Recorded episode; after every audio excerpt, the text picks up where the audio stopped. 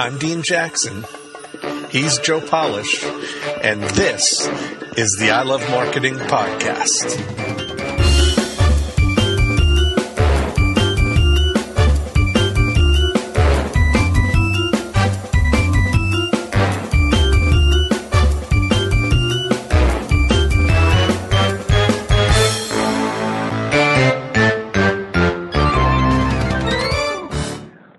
What you're about to hear is an interview that I did with the artist Wyland. Wyland is one of the highest paid, most successful living artists in the world. And I did this interview with him several years ago. We did it on video. So if you actually want to see the video version of this interview, go to ilovemarketing.com and we will have it up there. Uh, pay attention to a lot of the things that Wyland says about the business of art and really uh, what he does and how he does it. I think you'll find it fascinating. Very smart, very successful guy. So enjoy the interview. Thank you.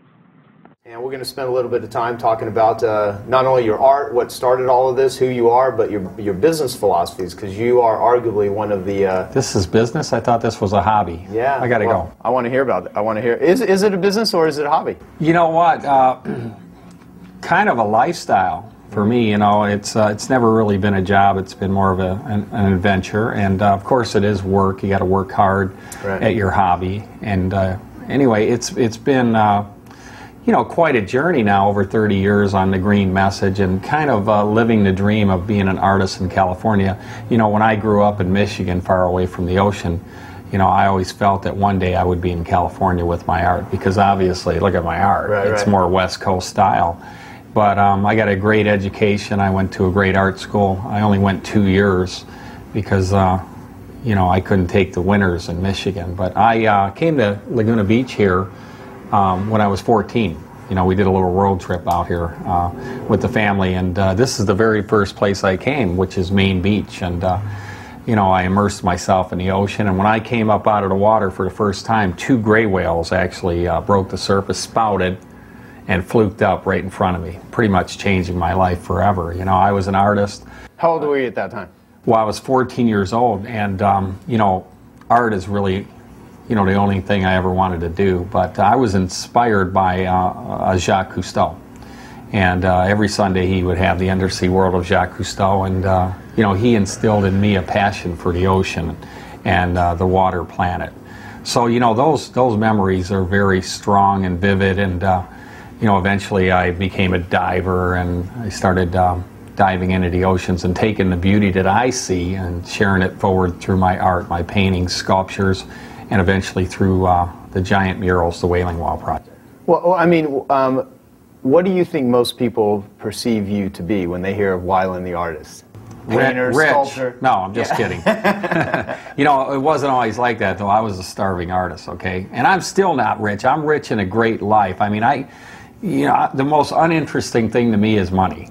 I mean, seriously. The most interesting thing is being creative, to get out of bed and feel great passion for what you love to do. I like to create things out of nothing, you know, whether it's a blank canvas, an ugly building, um, a piece of clay, turn that into a beautiful octopus or a big sculpture of a dolphin or a whale or shark.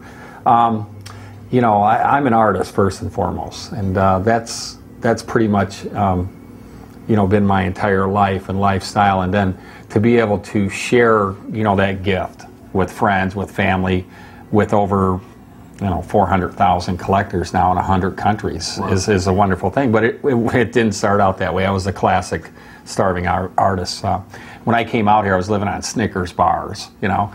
But I've cut them in threes breakfast, lunch, and dinner. And people don't believe that, but it's true. You really did that? Oh, absolutely. I lived in a little tiny studio in Huntington Beach, and uh, I think it was $100 a month. And, um, and, and even that was tough. But ironically, I feel like I was an artist that was in the right place at the right time. And when the environmental movement started in the 70s, uh, there I was. And, uh, you know, inspired by Jacques Cousteau and Greenpeace and, and that whole green movement was just in its early stages. And here I was, an artist, taking all that inspiration in.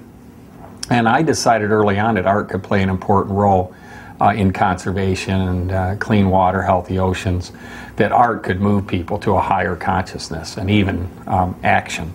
Well, so I've been involved in that green movement for 30 years now. You've, you've got the Whaling Walls, which uh, are viewed, I guess, by over a billion people every year. Uh, you've done now over a hundred of them.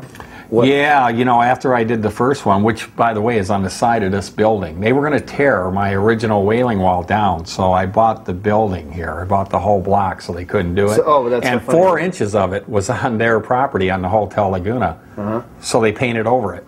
Wow. But the city allowed me to do a tile mural uh, in, you know, a replica of the original wall. But yeah, unfortunately, we lost my first whaling wall, and it's really sad. But after I did that first one, I decided if I was serious about using public art to raise awareness and uh, inspire people to get involved, I, I would have to probably paint 100 walls.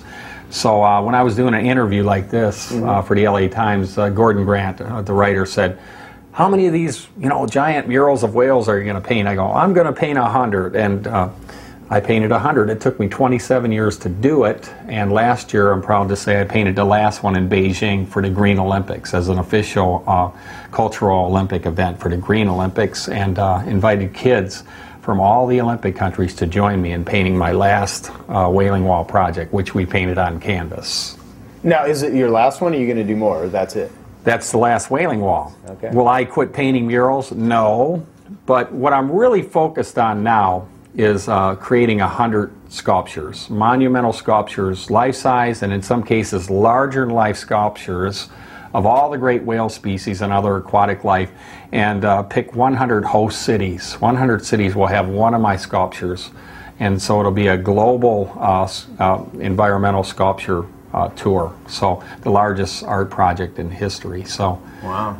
First one was the Whaling Wall project. Now, you know, job security, but I think it's fun. And if you look around the gallery, you'll see some of my sculptures. So just imagine them, you know, the size and scale of, say, uh, the bird's nest or, you know, in Beijing or um, the cube.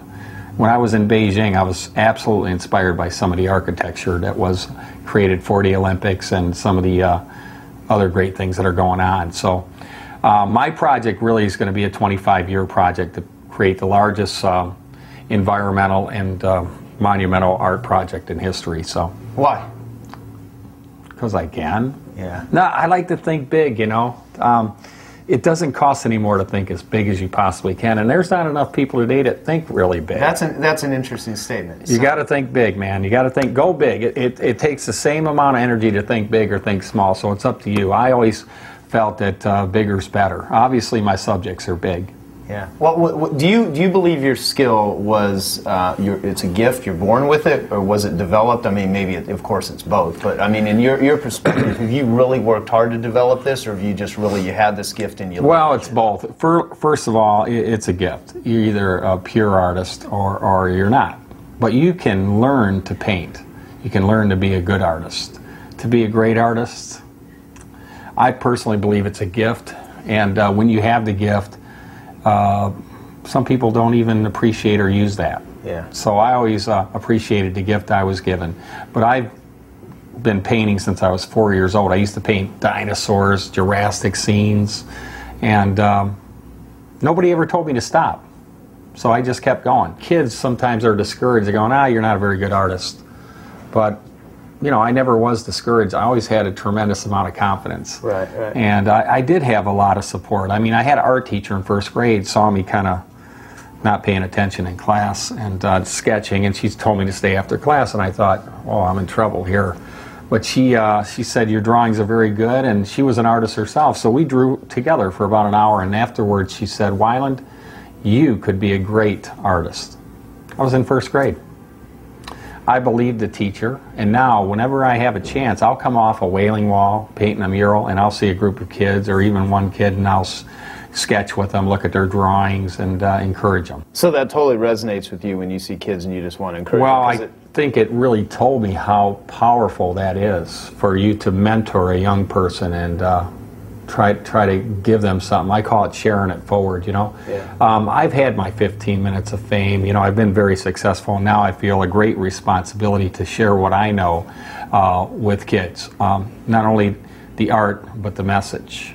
But the art is critical as well because you're going to see me on a campaign, a continuous campaign uh, to keep art in schools, particularly in America, because it may very well be an artist that creates the clean energy idea of this century. Um, you know, what kind of citizens are we going to develop if we take art and music and dance, you know, out of our schools? It's ridiculous. Uh, the greatest investment we can make is to ensure that the kids get everything they need to become, you know, well-rounded, good, good students, good citizens uh, for the planet, good thinkers. We're competing with the entire world. Okay, we have to keep art as one of the key components in our schools in our curriculum. So you're going to see me fighting to keep art and science.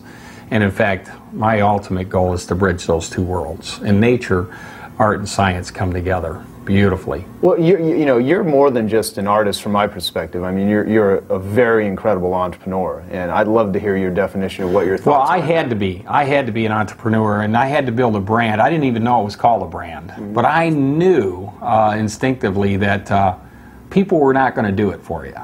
You basically, you know, I would sell my art to galleries, and they would sell them on, and I'd go back, and uh, they'd say, "Well, we had a lot of bills." So the artist doesn't get paid. And I said, well, maybe I should open a gallery. So 31 years ago, I opened the first little studio gallery out in the canyon, and uh, it really taught me how to not only um, present my art, frame it, market it, but also how to talk to people about my art. And the very first collectors that I've had um, still collect my art today. It was a lot cheaper back then. But I decided right then and there that um, you had to be more than an artist you know, the idea of the bohemian starving artist, it didn't look like much fun. I mean, look at Van Gogh, a guy lost a piece of his ear. Yeah. And I thought, you know what, I'm not that kind of personality. I love people, and I love taking my art and seeing it move people. So, uh, you know, all those elements kind of came together in a great way, but I realized that I had to um, communicate with people and, uh, you know, um, basically just build my own brand from scratch. There was nothing like it you know, the art that I create is a new art form. You know, the art of the past was marine art, which really is man's conquest of the sea. Mine is man's appreciation of the sea and what we need to protect. It's called, I call it marine life art. And it's really captured the imagination of the entire world. It's global now. And I'm really excited about that. So, with that success, uh, it's really allowed me to do more with my nonprofit. So those things go hand in hand. There's a real balance going on here. There's two great things happening. But it's a new paradigm for artists. It's the greatest time in history to be an artist because why? People are interested in art. And apparently, art is a better investment than the stock market.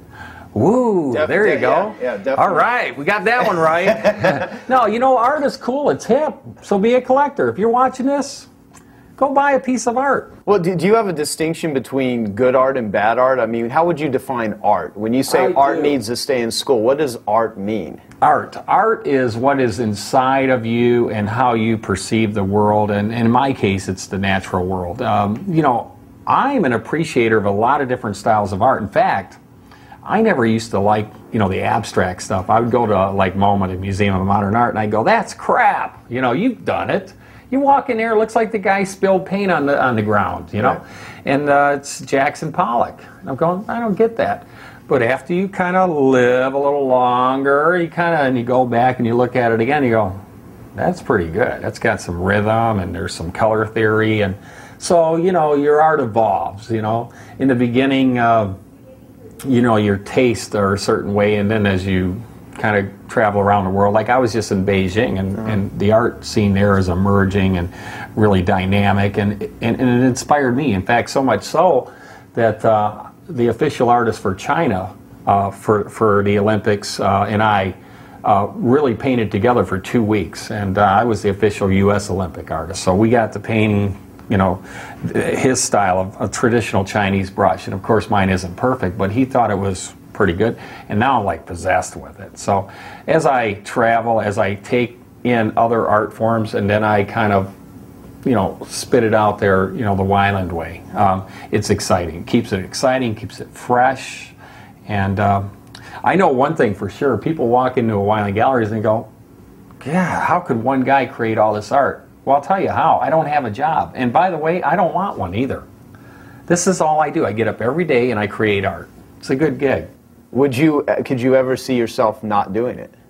No. no, it'd be impossible not to do this. In well, fact, the reason I'm doing the Jackson Pollock and the abstracts, not only because I think it's a great challenge and fun, is when, when my hands start shaking, I can still do abstracts. In fact, they'll probably even be better. So wow. anyway, I'm kind of predicting, and I'm getting a little looser. So that's what artists do. I mean, they start out tight, and then you just don't care. You're like, hey, I'm having fun here.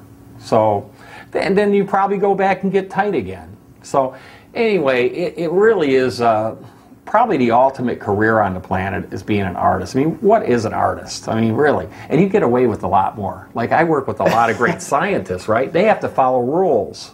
Artists, there not are so no much. rules. There's no rules in being an artist, and and the business side of art, it's wide open. But the one thing you got to have is you got to have work ethic, and you, you you have to have integrity. You have to be honest and that's, that's what owning a, a gallery uh, has enabled me to do is to promote my art the right way, to frame it, to sell it, to get to know the customers and collectors, and uh, do it on my terms. And uh, not too many artists have that, that opportunity. That's what success gives you, the opportunity to do it your way, as Frank said. Well, so you you have um, the side of you that's the artist that creates, and you have this business side of you that actually monetizes the art. Right. What's the difference between Wyland the artist, Wyland the businessman? Well, I'm kind of a hybrid. You're either a, the artist, you know, like in the corner, you know, kind of timid, or uh-huh. not me. I'm not timid. I'm kind of Mark Victor Hansen style. I'm out there. so you're like face. ADD, like Mark. Yeah, pretty much. Yeah. So I I have a lot of different.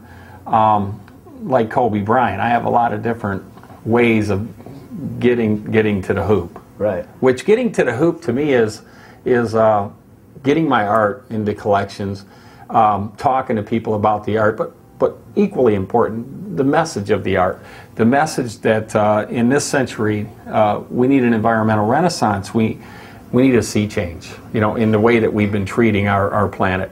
So. Um, I'm sure when I started out, everybody went, wow, he's painting whales. The guy's going to starve to death, you know? But that didn't matter to me. What I felt that my subject matter meant something to my soul.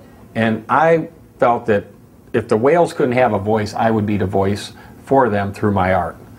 And uh, darn if it didn't resonate, not only in Southern California, but now globally that message is, is now global and uh, it's, it's not going away. There's an environmental renaissance happening right now, and it's uh, no longer just a little trend. I mean, it's, it's, uh, it's in corporations, it's, it's uh, in families and kids, and I'm sitting, I'm positioned to actually make a difference, to really do some high level things. Take a look at the natural world, get out of the computer for a couple of minutes and go outside and realize what we have and, and how important it is to protect it, not only for us, uh, not only for the whales, but for our kids, for future generations. You know, one thing I want to make a distinction of, because a lot of people, you know, be it musicians, be it artists, whatever, they think when someone starts making money that they've sold out. Yeah. And what it appears is that in the process of you making money, you've been able to accomplish incredible things that not having that money you, you would have never been able to accomplish. So have you gotten better as a result of becoming financially successful? Are you about the same? I mean, what's your perspective well, on that? I, I just think that being successful gives you a lot more opportunities. Like, I had the opportunity to headline the largest uh, international art show in the world,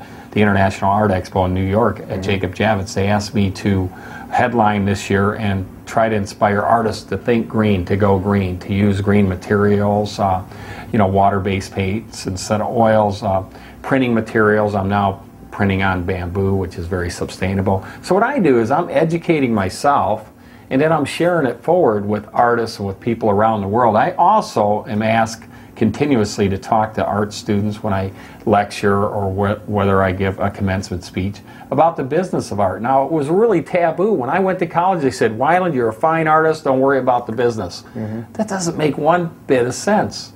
I mean, if you don't want to do the business, that's fine. Hire, you know, a business manager, whatever. But at least understand all aspects of the job, the career of being an artist in the 21st century. In fact, Mark Victor Hansen, who wrote Chicken Soup for the Soul, and I uh, just wrote a book called "Don't Be a Starving Artist," and oh, we want great. to give it to all the artists for free. So hopefully, at some point, you'll be able to download it. If, if not, you know, I want to help artists be successful because I want artists to be happy. You know. Um, they should be happy. You should be happy that you were blessed with some talent. Uh, that, that you can, you know, create something out of nothing. I mean, being an artist is uh, it's a wonderful thing. Well, um, you are arguably one of the greatest marketers of art alive today. I don't know if you consider yourself that, but definitely. I've heard that. Yeah, I've well, heard that. I mean, I, have got some marketing skills because, uh, you know, I basically just learned as I went. I said, well, this works and this doesn't work. what is marketing art from your perspective? I mean, what do you consider yourself a marketer? Do you think not really? You know, sales and marketing. Um, not really. I am of the belief that if you create a great product, that people will come. But that may not be enough. You may have to uh, do more. You may have to market it. So, you know, I think marketing alone and sales alone is not enough, and especially during, uh, you know, during a recession like this. If you look, half the galleries probably closed in the U.S. right now and around the world. Um, half the artists are having to get real jobs. Um, the strong brands, uh, cause-related brands like you know the Wyland brands are, are there. They will be there. They, will weather the storm because spent 30 years doing good things, not only creating the art, forwarding the message of conservation and then also giving back. You know, the charity part. You know, we donate to over 100 conservation groups a year and individuals. We give Wyland scholarships to kids. Uh, I've personally painted with over a million kids in the last 30 years, and that to me is my highest accomplishments.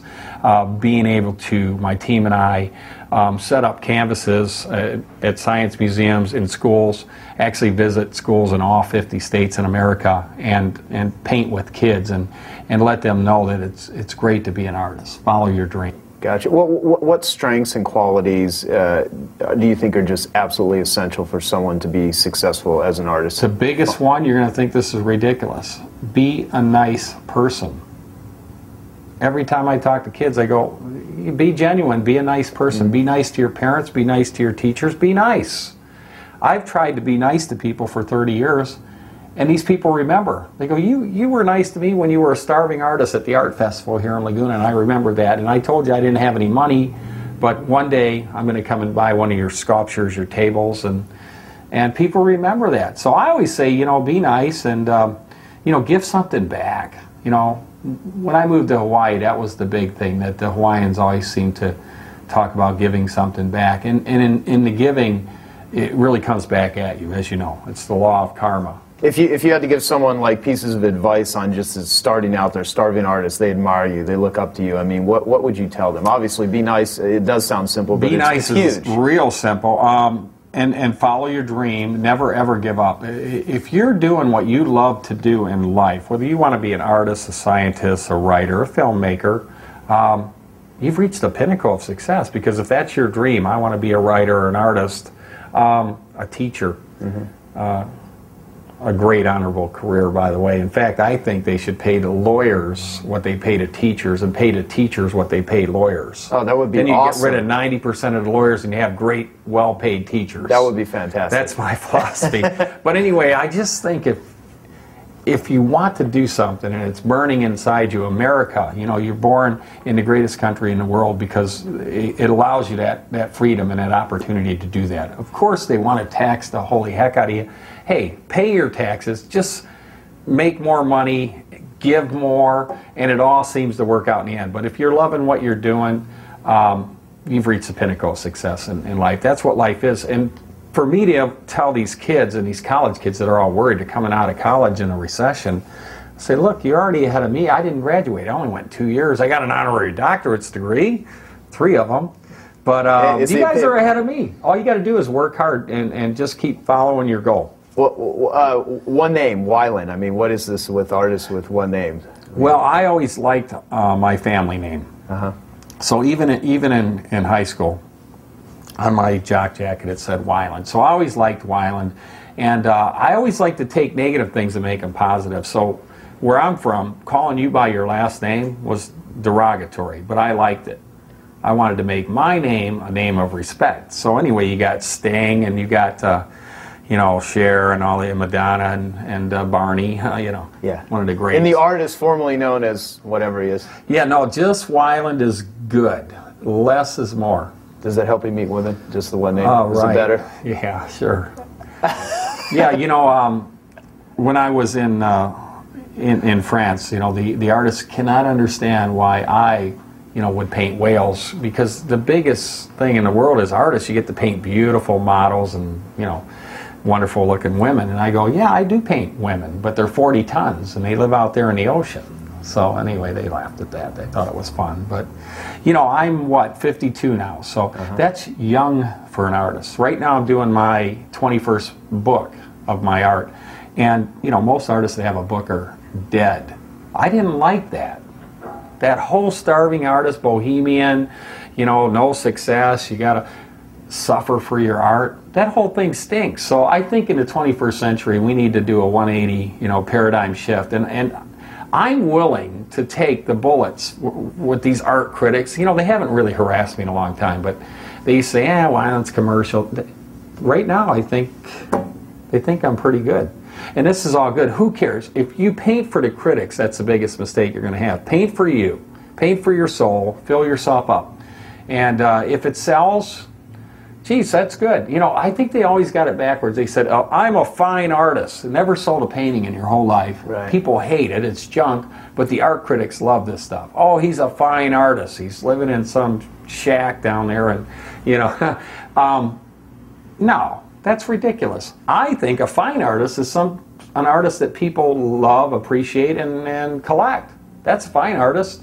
Who, who wrote the book on this fine art thing? I don't get it. Right. The commercial, uh, you know, your commercial because you sold some art. You know, they always said that uh, Norman Rockwell was commercial, and now Leroy Neiman and Peter Max. And all. These guys are fine artists. Uh, Robert Bateman, you know. Well, are uh, also people that influence the world tremendously and have built a, a huge uh, base. Absolutely, they've been very successful. Um, but I think most artists don't really achieve any success till they're dead. Yeah. And that's dumb. You should actually uh, get all the success when you're like in, in elementary school. Yeah. And you know the perks now. I mean, now they want to give you everything when you're an established artist. I think they should give it to you when you're a starving artist. See, it's the whole thing's backwards because now you really don't need anything. Your career is kind of taken off, and um, I, I just I, I love the idea that I can make a difference uh, in, in people's lives, particularly young people, and and that that to me is the value of of, of my life. That um, that is so fulfilling to know that I can. Um, go anywhere in the world, take out a paintbrush and stretch a canvas and, and bring kids from all over the country to come together and paint a vision of whatever the theme is. Yeah. Uh, the one we're doing now um, is with the National Forestry and and, and uh, NOAA. So uh, those two organizations, because of the Wyland Foundation, are working together. It's the forest to the sea, and uh, we're going to paint that vision with schools all over the nation. We're going to kick it off on on Thursday, um, you know, in Washington D.C. at the National Mall. Anyway, it's exciting. Um, I guess at the end of the day, if you're just doing it for the money, I don't I don't think that's that's what it's about.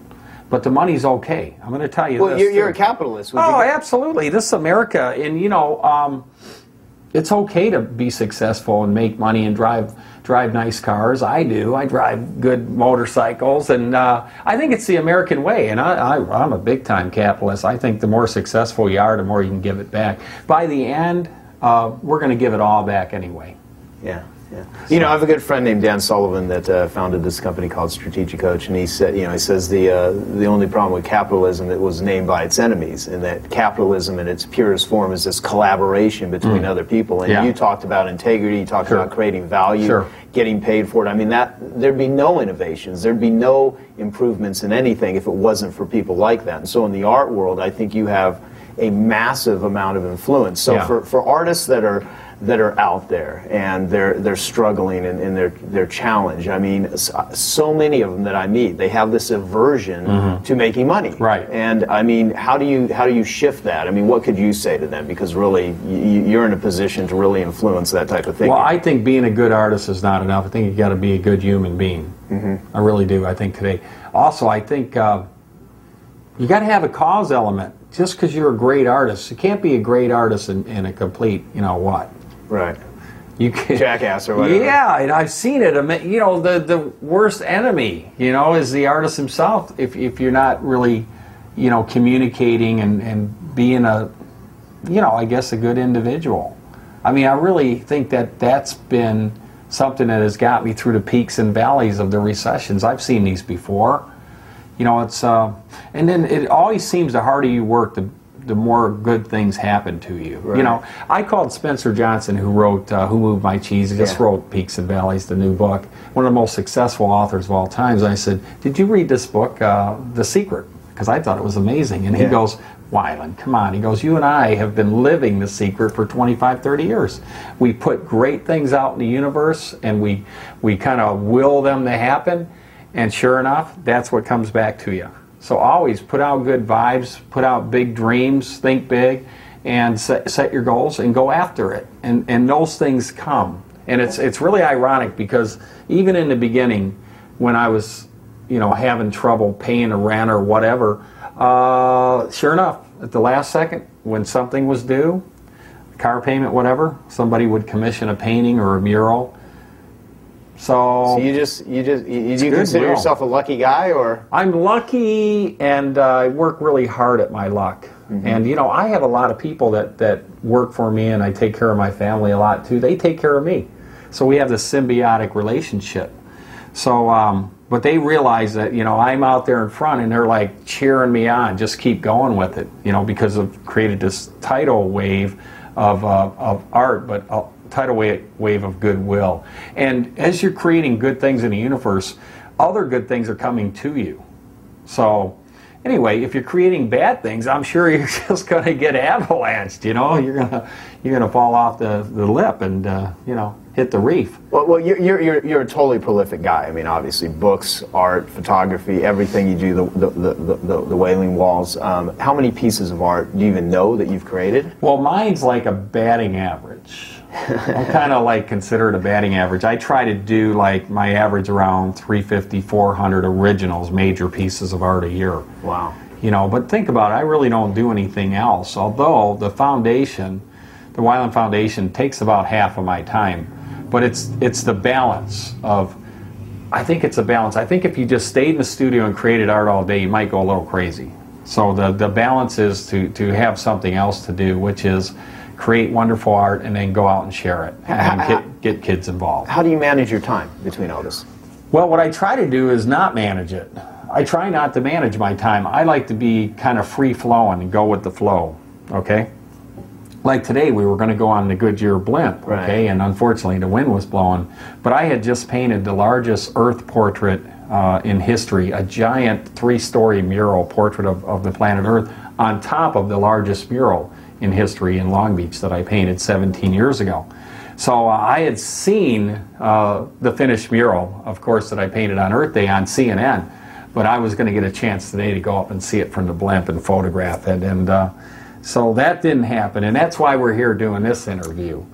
But anyway, what the heck was my point there? My point was um, for Earth Day, uh, I wanted to do something really um, artsy and kind of cool and hip. So I decided that in a 24 hour marathon, I would paint a portrait of the planet Earth in deep black space.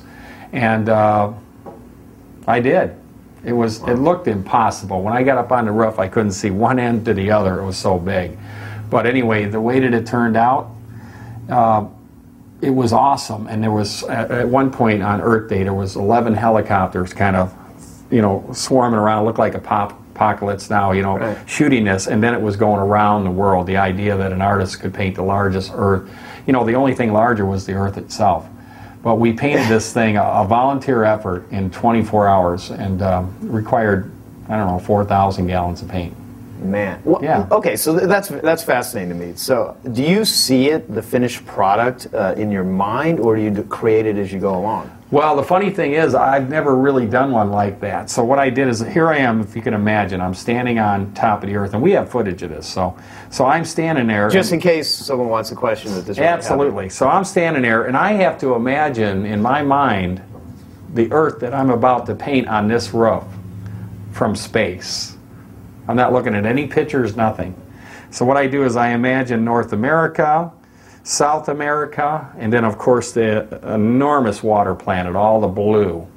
And um, I just painted the entire thing from my mind's eye, and then I started to second guess. Well, you know, is, is this going to be right? Are the Great Lakes here, or you know, is Alaska up there? Or, uh, but when I watched CNN that night, it was the first time I got to see it from, you wow. know, above, and uh, it was perfect, absolutely perfect. So trust your instincts. Do you, do you ever? I mean, do you ever find yourself saying, "I screwed this up. Oh, I'm going to scrap this. I made a mistake." I well, mean, the thing is, if it was my you know, wall or roof, then then I probably would have did grids and really took my time. I mean, 24. But it's not mine, so what do I care? I go in very loose. You know, that's the thing with these walls too. I always say, you know, but they I, come out so awesome. Oh I yeah, mean, well, it seems like you don't screw up. Well, yeah, not that you can see.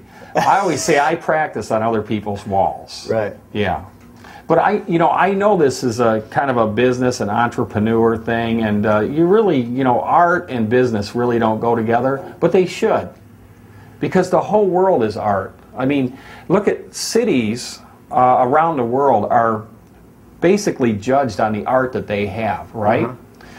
Only in America is art kind of a second class citizen. Try to get a loan as an artist, forget it. I always tell them I'm a publisher, which is true too. But uh, the art thing needs to uh, to come up, and uh, I'm going to really be working hard with my, you know, professional artist friends and and uh, people in the industry to, to bring art into the schools and and bring up the appreciation of art in America because it is appreciated. If you go anywhere else in the world, you know, artists are worshipped. Well, you're, you're, you're doing a lot of things to influence and help a lot of people. So, as it relates to business people, I mean, what sort of things would you recommend that they learn? I mean, did you just develop these business skills, or did you have mentors? I mean, what did you what do you do well, to educate yourself? Yeah, well, I just developed my own strategy on on uh, you know selling and marketing my art. Mm-hmm. And then I started out having one little studio gallery, and then eventually we opened probably 30, 30 or so you know galleries around the country in strategic places. And now what I've done is I've decided that I want to pass uh, ownership on to the managers and friends so they could open Wyland galleries. You know, because it is a good gig. It's a great lifestyle. To have art that you love and then be able to sell it right. to your friends and family and, and collectors. I mean, it, it's a great business. So uh, right now I'm looking globally at taking my brand into China, so Wyland China, and sell it kind of like Coca-Cola license it? Or? Oh yeah, definitely. I'm into licensing big time. Can you talk just even a couple minutes on licensing? Sure. Branding and licensing uh, they go hand in hand. But licensing, I mean, you know, I thought I was doing really good in licensing. You know, and then I heard that SpongeBob did 1. Uh, 1.4 billion dollars last year. 1.4 billion. I went, whoa, SpongeBob. And then Disney did 265 billion. Right. Okay, now that's some serious license. So did that okay? annoy you or just inspire no, you? No, no, and, and this is the thing. If you're an artist, don't get mad. Get even. No, if an artist does good, kiss the ground he walks on and go, thank God. That means it's possible. Uh-huh. I mean, I've sold originals for over 200000 For uh-huh. a living artist, impossible. Um, I've sold a watercolor here for $97,000. A watercolor for a living artist. I don't know any living artist that ever did that in history. So That's if an good. artist do don't be a hater, be a lover. Go, my God, a living artist sold a painting for that much money. Cool. That means it's possible, right? Yes. So how does someone learn how to do that if they don't know? Mean, here you are doing it. You're doing it, but if you, you know, I don't think it happens overnight. I think no, what, what's not. happened is I've developed a, a, a really good following, and uh, people have been following my career for 30 years now. And uh, a lot of people realize that art is a good good way to go. It's a good investment. I don't sell it as an investment. I sell it as an investment into your life. Art enriches your life. People that have my art, they're not buying it saying, "Oh God, when he kicks off, you know." this stuff's going to be worth a fortune. No, they, they love the art, and that's that's how I try to present it. So, so, what do you collect? What are you into? I mean, well, I don't even have to anymore. I could trade with anybody. I mean, geez, you know, virtually anybody in the world will trade with me. But I uh, I have a Robert Wood, and it's really ironic because when I was a kid growing up in Michigan, my mom had this cheap Kmart painting. Remember those kind you buy at Kmart over the couch? And they got the frame on it, same thing. Robert Wood, the seascape artist from uh-huh. Laguna. So I'm growing up in Michigan. Here's the painting. Well, about 15 years ago, I'm walking down the street here in Laguna where I live, And I go into a gallery and I look, and there's that painting, but it's the original. Oh wow! So I went, oh. So you got it? Oh yeah, of course. So so now I hang that in my house in Florida, and and I love telling people that story. When I was a kid, my mom paid fifteen dollars for that painting. Uh, I paid more. Because uh, Robert Wood's dead. He's not making anymore. Mm-hmm. But he was one of the great uh, seascape painters. Also, Robert Wood uh, did how to paint seascapes with Walter Foster books. Well, they're now doing Wyland books, how to paint marine life. It's amazing how things come full circle. And if you're watching this, your turn's next. Yeah, well, you know, and it goes to, with what you said about being nice to people because it's like one of my favorite quotes. I don't even know who originated is. Be yeah. nice to the people you meet on the way up because they're going to. You may see them on the way down. Yeah, exactly. So that's so certainly true. And you've seen people like that that are mm-hmm. just mean spirited and that, and then you don't hear about them anymore. Yeah. Yeah. Unfortunately, the mean, you know, the mean ones, they, they kind of pushed their way in there. But I think uh, the tur- tortoise and the hare, you know, I'm a big tortoise guy. Right. I think the tortoise, just building your brand and having a huge foundation. My, my team was just in Vegas at the licensing show. And what they realized is people used to try to invent brands, you know, like facades. Mm-hmm this is this is a real brand. This How is a brand that's it? built on on actually accomplishing important things in the world. Yeah. Um, Disney has accomplished great things in the world, but everybody thinks that well, you know, I can do a mouse and some uh, imitations don't work. Yeah. Be original first. It's a real substance to yeah, it. Yeah, get some substance to it, live it, you know, dream it, and then share it. But um, my foundation and, and my brand is built on accomplishing super high goals uh, in the areas of, of the environment, protecting the environment. Well, yeah, what's interesting is, is, is, your, your belief in sustaining things, and even in your bathroom here, which I think is kind of funny, there's a little sign that says, keep it nicer than it was before you showed up. And that's kind of your philosophy, where you, you, you yeah. want things to be left in a better place than they were before you showed up. You know, the ocean, everything. Well, you know, and I, nobody's perfect either, but you don't have to be perfect. All you have to do is do a little better. Mm-hmm. Okay, so if everybody does a little better, and, and what's ironic is uh, if everybody does a little bit, you can make a world of difference. You know, in the, in the, in the last century, it was all about, like Jacques Cousteau, he, he went out himself and did things. Now it's about partnerships. Uh, so we're partnered with the Scripps Institute of Oceanography. They do the greatest science, you know, on oceans and water, and then we bring the art. So w- when two groups come together in that mastermind theory, you can accomplish big things. When a lot of groups and individuals come to, together, you know, they can change the world. Absolutely. And I'm here to help change the world uh, just in my little part, my little art part that I know. And, you know, writers, uh, you know, people say, you know, do what you know. Um, I've always known the art thing. You know, it's instinctive to me. But the greatest reward that you can have is when you share it with somebody and they appreciate it the little lights come on, especially in those young eyes and minds.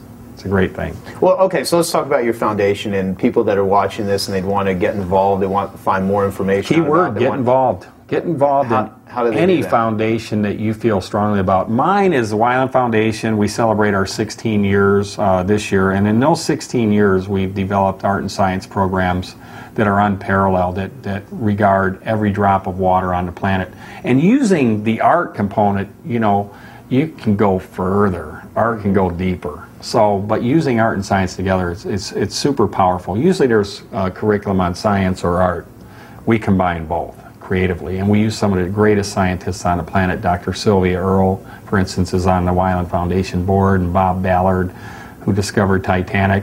And then, uh, you know, our creative team, uh, we really don't follow any rules we're here to break down all the barriers and all the rules and just say that uh, what we're providing is unique in, in, the world of education. Out of all the books you've, you've written, is there anything you'd recommend where to start for anyone that wants more information about you? I mean, what's the. Yeah, I say go to wyland.com, W Y land, get it? Y land. Mm-hmm. Anyway, go to wyland.com. You can see all my books there. There's one called Hold Your Water kind of an unusual title, and it gives you 67 things to do to keep the planet blue, the ocean blue.